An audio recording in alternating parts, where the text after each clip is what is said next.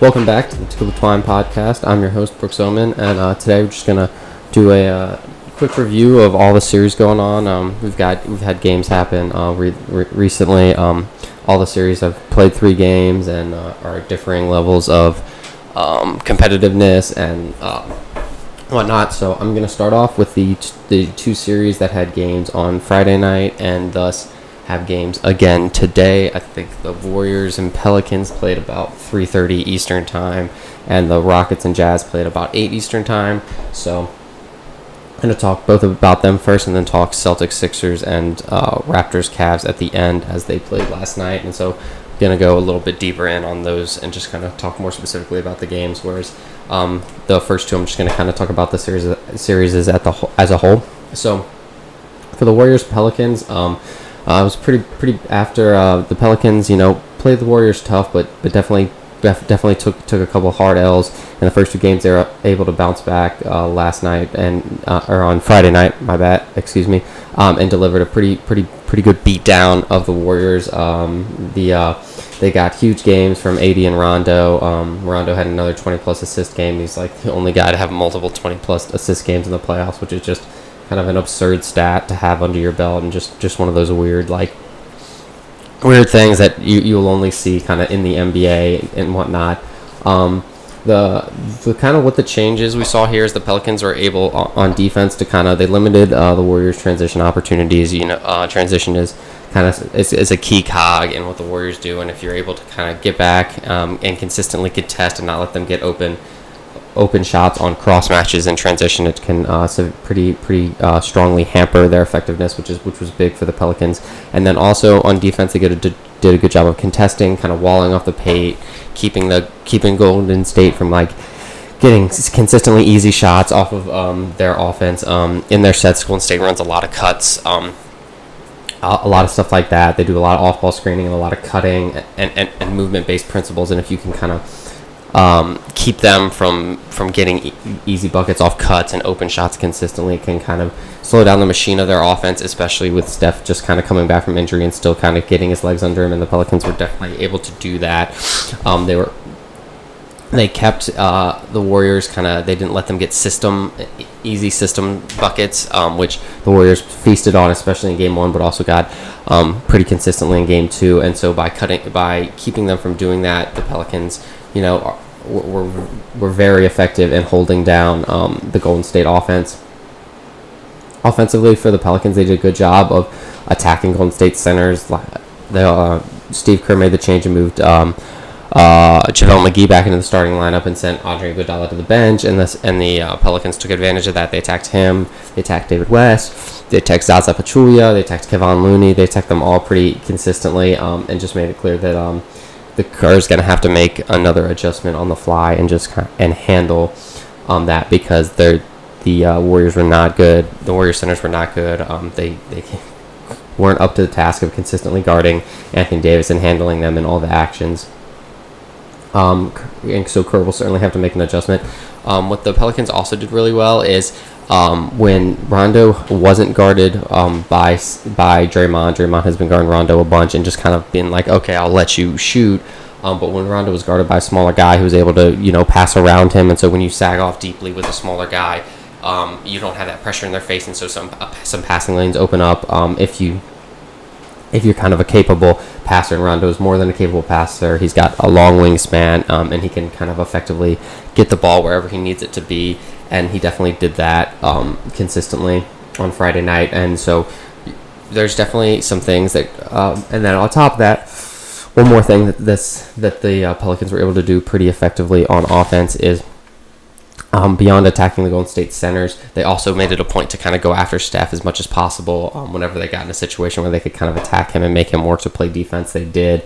Um, and you could just kind of see um, Steph was kind of a step slow, not just defensively, but also offensively on Friday night, um, coming back from the injury, he's still he's still not not all the way there. And so the Pelicans are like, well, if he's not all the way there, but you're going to continue to play him, then we're going to have to take advantage of that matchup and find a way to make it a negative. And they and they certainly did, pushing um, forcing him to kind of play a lot more defense, kind of work a lot harder on, on both ends of the floor, and that um, clearly had a pretty um, hampering effect on just Golden State in general um, on both ends of the floor. Um, they're definitely gonna Golden State's definitely gonna have to make an adjustment. Um, Kerr's gonna have to switch some stuff up defensively to kind of contain the Pelicans, but also offensively. Um, they did have a, a really really poor shooting game for them. They shot really bad, low low thirties, um, which is just abnormal for the for Golden State, and so that's that's another thing where um, I, I don't I wouldn't expect that to persist. I mean, even if the Pelicans are going to play lockdown defense, they're going to be they're going to be shots that just go in for the Warriors. They're just that good, and I think that's a situation where, um, as the series progresses, we're going to see you know the Pelicans continue to bring this really strong defensive effort um, all night long, but the Warriors will have more shots um, drop. They'll find a way to get open. They'll find a way to um, make the shots that they do get, and what and I'm sure Kerr's going to dial some stuff up to to mess with what this what the Pelicans are doing and kind of counter what's happening. Um, the Pelicans did find success um, with Jrue Holiday covering KD, which for me was very surprising, just given um, the height disadvantage there and the fact that a lot of what uh, Kevin Durant does is kind of based on the fact that he's just taller than everyone and can get an easy open shot uh, no matter what he does. I was very surprised to find um, that Jrue Holiday played him as well as he did. Um, but he was kind of able to lock up on, on KD, make everything that he was trying to do extremely difficult, and, and just kind of go from there. Um, but yeah, with all that in mind, I would definitely expect um, the Warriors to kind of make adjustments and, and, and come back today um, a little bit better. Um, this is this series based on how the two games, um, first two games when it was a competitive series, but you could tell that when the Warriors were clicking and kind of flying on all cylinders, that that the Pelicans weren't really in a position to really to really you know make them struggle too hard and compete that much. And so I thought, um, I kind of thought after seeing those first two games that the, if there was going to be a game to win, it was going to be this this game three, the first game at home, where the Pelicans came out with a with the energy of their home crowd. They could make some adjustments. They could kind of spring a, a trap of sorts and put Golden State in a tough position where um, the Pelicans have the opportunity to kind of gain the upper hand and at least walk away with um, with a with a victory. And they, they certainly they certainly did that. But I would um, I would definitely I still would put my money on the Warriors kind of closing this one out in in five. I think they'll come back strong today. Um, they'll have some stuff dialed in. I think um, Clay, KD, uh, and Steph all going to be um, kind of back, and they're going to definitely um, want to kind of redeem what they did. They're going to have, I'm sure, I, I would expect Kerr to switch back and put Draymond on Rondo. Um, he very well could start Iguodala.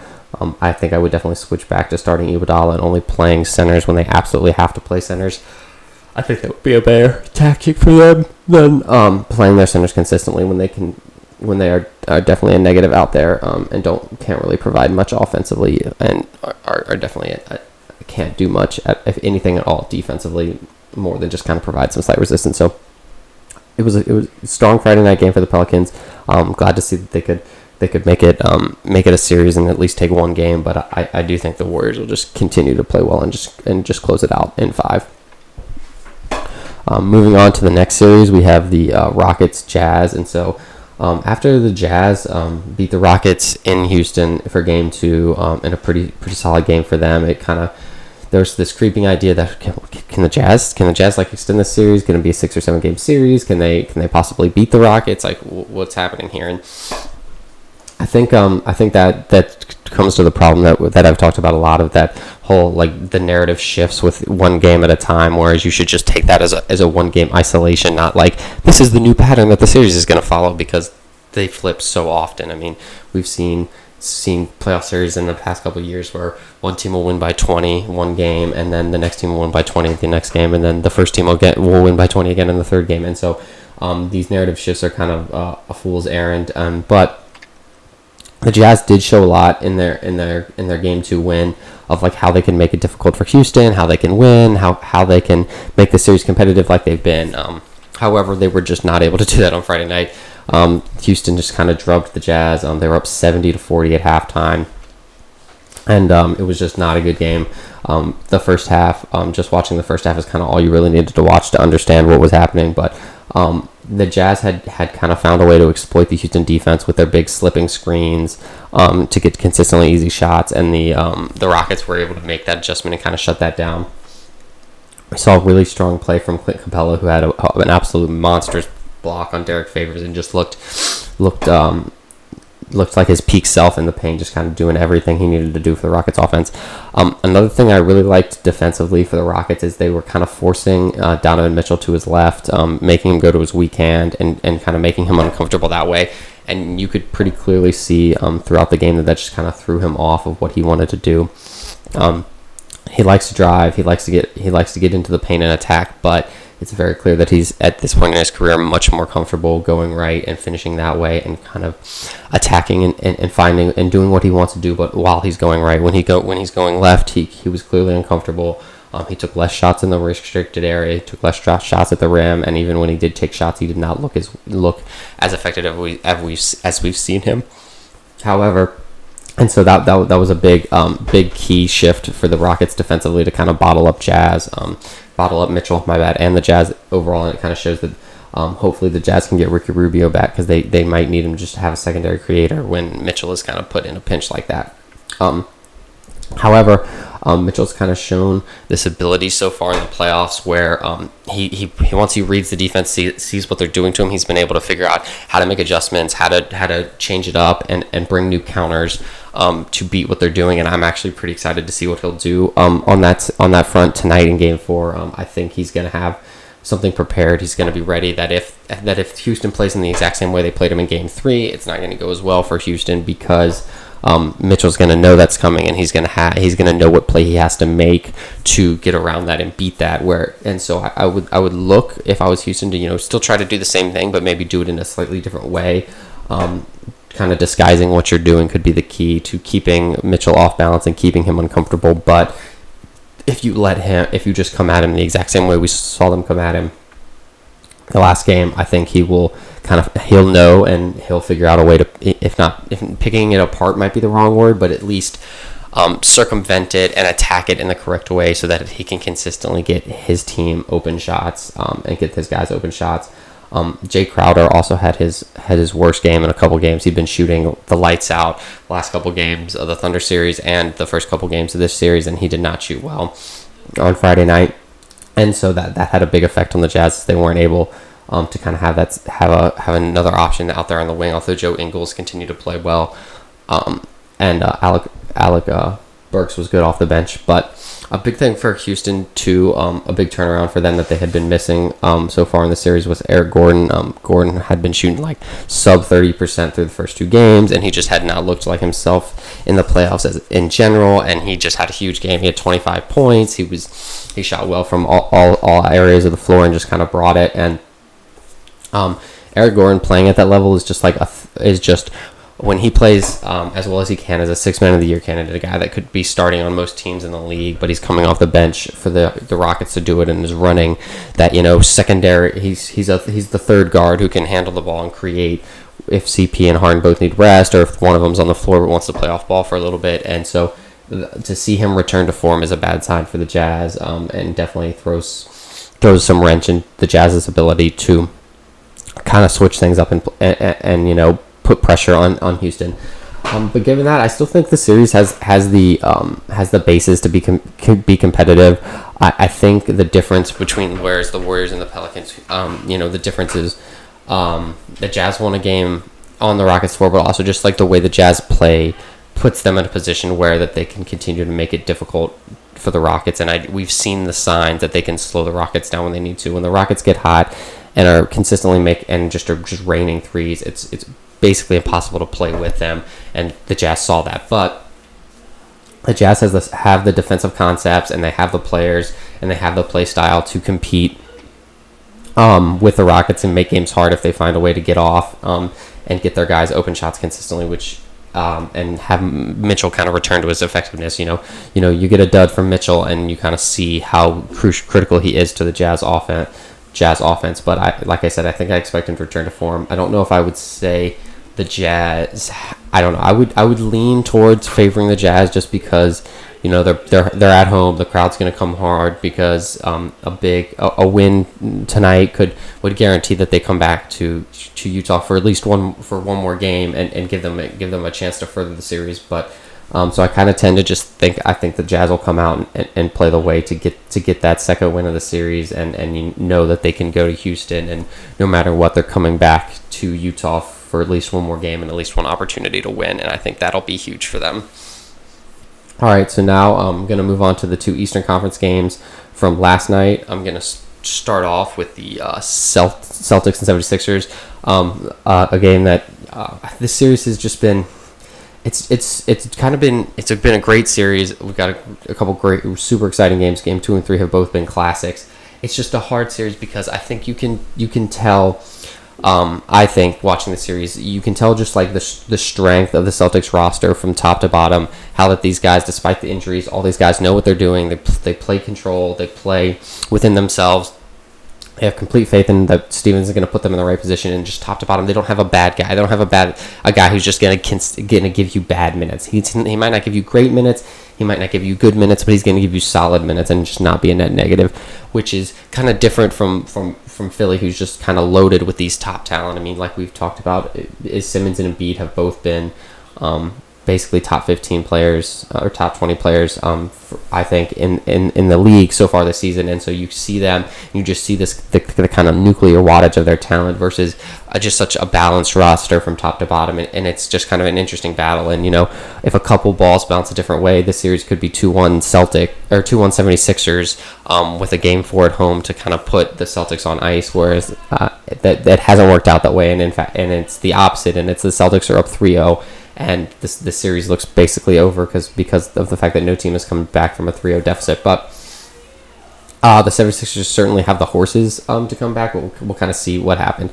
Um, the game last night was was a hard fought overtime victory. Um, I think when you talk about the series overall, the biggest story is that the, the, the advantage the 76ers have, which is just the two best players in the series, Simmons and Embiid, have not played that way at all this series. Embiid has put up some good games, at least statistically. He had a big big game in game one. He had a, he had a big night last night, like 23 and 19.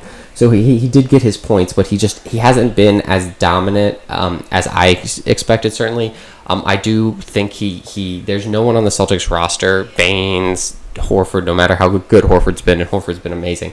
There's no neither of them is is just strong enough and good enough that you would think that Embiid would not be able to take them to the block and just dominate them at, as consistently want to. And when you when you watch, you can tell that there's a there's I don't know if it's a hesitation or he's just taking his time, but you can definitely tell that Embiid kind of is kind of figuring out how to attack when he gets the ball, whether it's in the post or he or he gets it and he's he's running one of their DHO actions or their pass actions. You can definitely tell there's some hesitance from him when he knows he needs to take it um, as to what he wants to do, how he wants to attack, and and, and that's causing trouble for him because it's letting the Celtics defense kind of set themselves a second. You know, if there's a scrambler, if there's not, but he gets the ball, he takes like almost like a half second or so, or a full second to kind of to kind of collect what he wants to do, and then he may go go into the move he's gonna make, or go into the post move, or, or do what he's gonna do. And I think that half second of hesitation. I don't know whether it's fatigue based or he just needs to like set what he wants to do and kind of get that in his head rather than just kind of just just kind of doing it on the fly. Whatever it is, is is definitely holding him back a little bit. But you know, he still clearly can be the best player on the floor when he needs it. He does slightly take the 76ers out of like the run and gun game that they had that they, they played um, for the majority to end the season during the win streak and that we saw in the first round when he didn't play. But I don't think you trade the loss of that running game for not having him beat out there. His force defensively is incredible when he when he's engaged when he's 100% there when he's not tired, when he's not fatigued. He's he can lock down the paint and just kind of be a complete deterrence from the Celtics from getting there. And then obviously on the offensive end, he can get whatever shot he wants. But um, it's clear that he needs to round out his his spot up game. Um, the Celtics are not scared of him spotting up and taking a jump shot, especially not a three. And he definitely needs to figure that out um, for the offseason when it comes and just add that to his repertoire.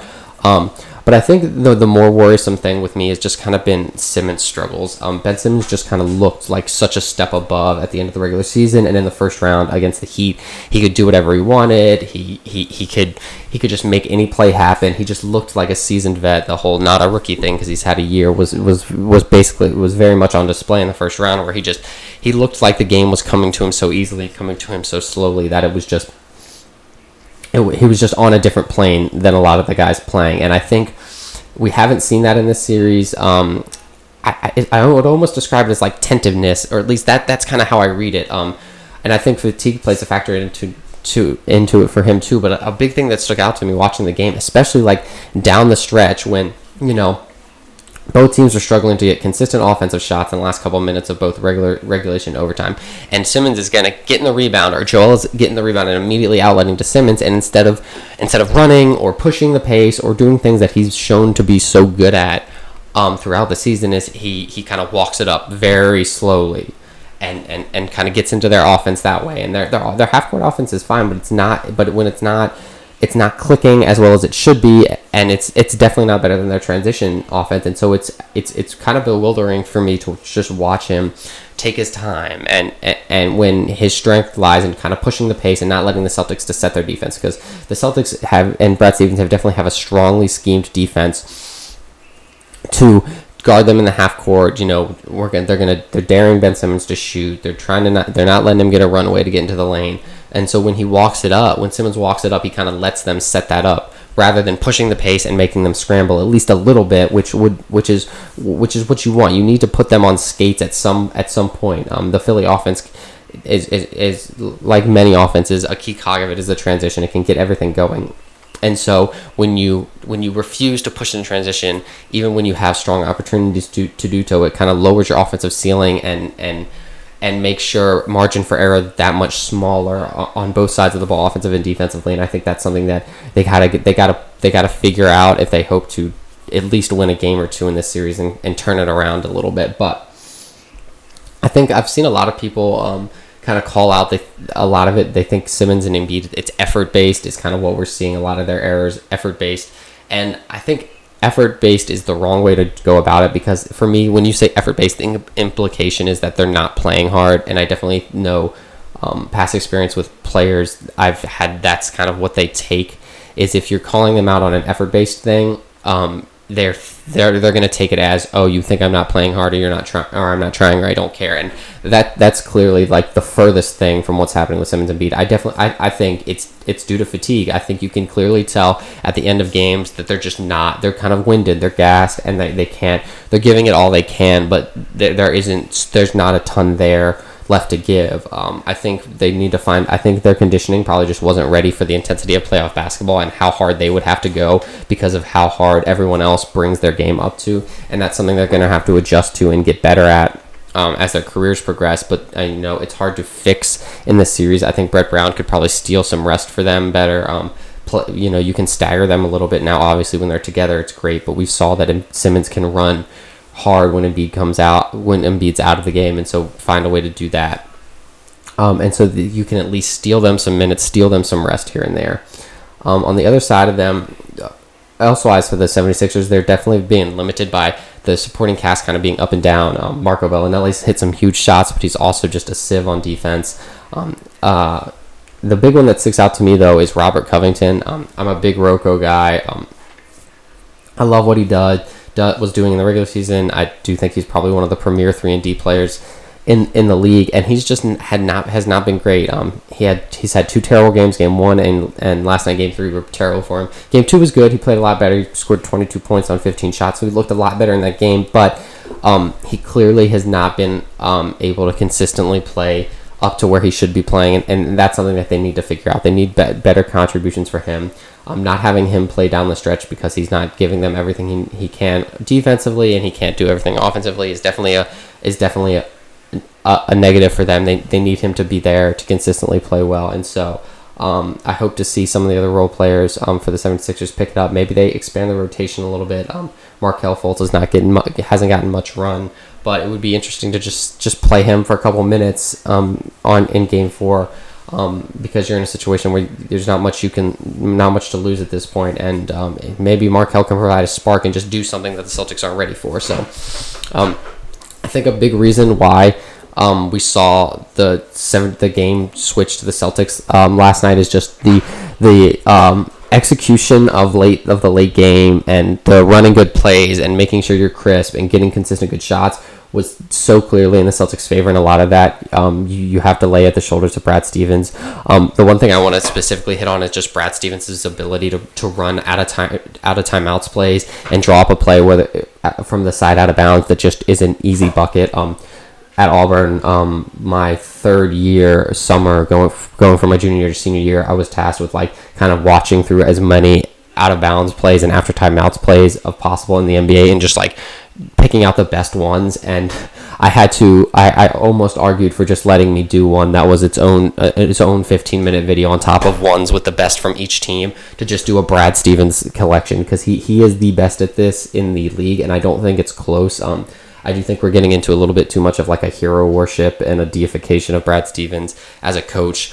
But I think if there's one spot where that is warranted, it's his out of timeout plays and his his his, especially his side out of bounds plays. Both times at the end of the game, especially at the end of um, towards the end of regulation when they were down two and they needed a bucket to tie it.